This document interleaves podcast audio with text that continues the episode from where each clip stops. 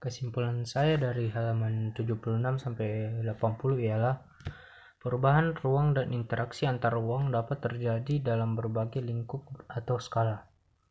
Dalam lingkup yang sempit, perubahan ruang dan interaksi ruang dapat terjadi antar desa dengan kota, dan dalam skala luas dapat terjadi antar negara dan benua. Perubahan ruang dan interaksi antar ruang dalam lingkup desa dan kota menimbulkan berbagai pengaruh bagi desa maupun di kota.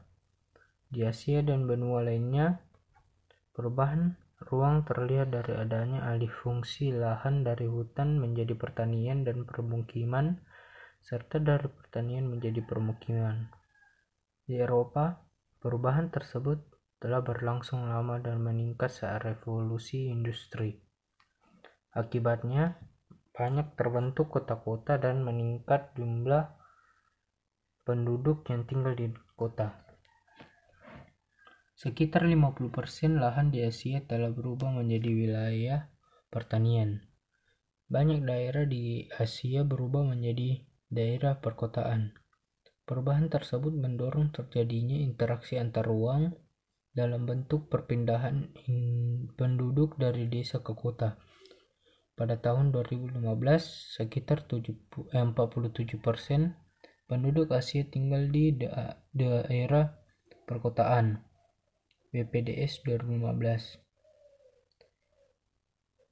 ada sejumlah faktor yang mendorong penduduk desa di Asia pindah ke kota, yaitu alasan ekonomi seperti makin terbatasnya lapangan kerja di desa dan faktor lainnya seperti konflik, bencana alam, terbentuknya gurun, desertification, dan intrusi masuknya atau masuknya air laut ke arah daratan. Interaksi keruangan antara desa dan kota di Asia dan benua lainnya telah berdampak secara ekonomi, sosial, budaya, politik, dan pendidikan. Adapun dampak dari interaksi desa kota adalah sebagai berikut. Semakin beragamnya orientasi mata pencaharian dari yang hanya berorientasi pertanian berkembang menjadi industri yang memanfaatkan hasil pertanian Semakin meningkatnya produktivitas pertanian dan adanya teknologi tepat guna atau cara bertani yang lebih maju. Semakin baiknya sarana transportasi antar desa sehingga memperlancar mobilitas penduduk maupun barang dari desa ke kota atau sebaliknya dan lain-lain. Dan adapun pengaruh yang diakibatkan oleh kota dan desa tetapi da, anu terhadap kehidupan ekonomi, sosial, budaya, dan politik di kota. Secara ekonomi, kota memperoleh sumber daya dari desa, dan penduduk desa yang bekerja di kota sebagian tidak menjadi penduduk kota yang sukses dan sebagian menimbulkan masalah kemiskinan di kota yang tampak dari adanya permukiman kumuh. Kota dihuni oleh penduduk pendatang dari desa yang sebagian masih mempertahankan budaya atau cara hidup di desa. Pengaruh interaksi keruangan biasa terjadi antar negara dan antar benua. Jarak yang jauh kini tidak lagi menjadi hambatan dalam melakukan interaksi.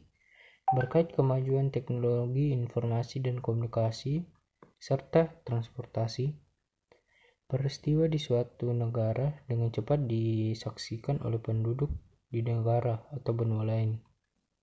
Pengaruh antar negara dapat berupa pengaruh ekonomi, sosial, budaya, dan politik. Adapun pengaruh tersebut di antaranya adalah sebagai berikut. 1.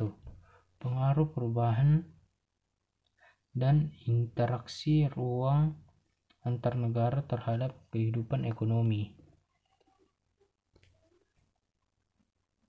Negara yang memasok kebutuhan negara eh, kebutuhan tersebut memperoleh keuntungan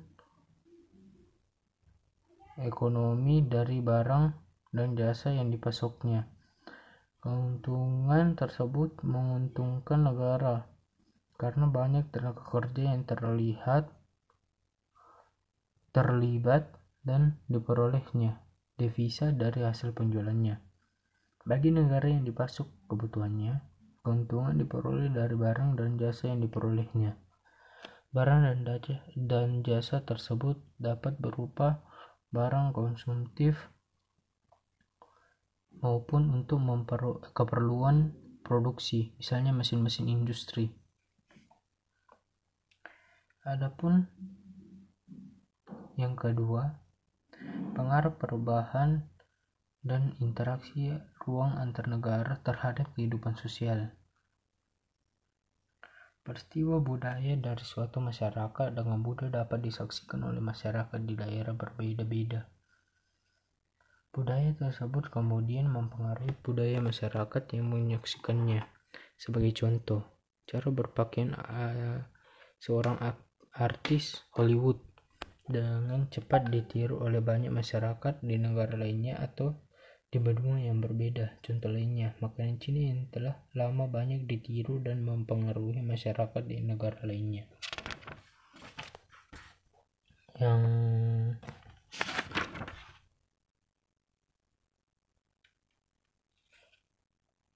oh itu tadi yang itu tadi terhadap kehidupan budaya sekarang terhadap kehidupan sosial interaksi sosial antar manusia yang memiliki kehidupan sosial berbeda kemudian terjadi interaksi tersebut dapat terjadi dengan saling bertemu atau melalui media komunikasi Kehidupan sosial yang dapat berubah karena adanya pengaruh dari interaksi tersebut sebagai contoh adanya wisatawan dari negara lain yang datang ke Indonesia untuk rekreasi.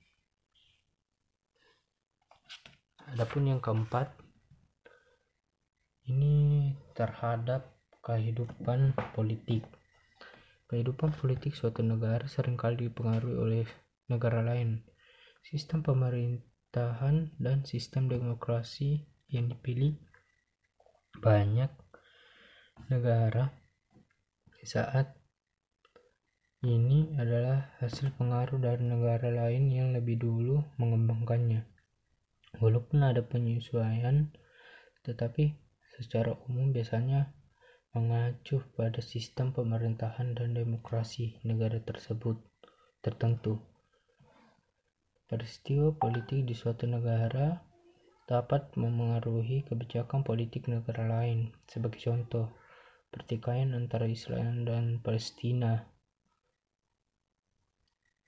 mempengaruhi kebijakan pemerintah dalam melakukan hubungan dengan Israel maupun Palestina. Indonesia mendukung perjuangan Palestina dan tidak melakukan hubungan diplomatik dengan Israel.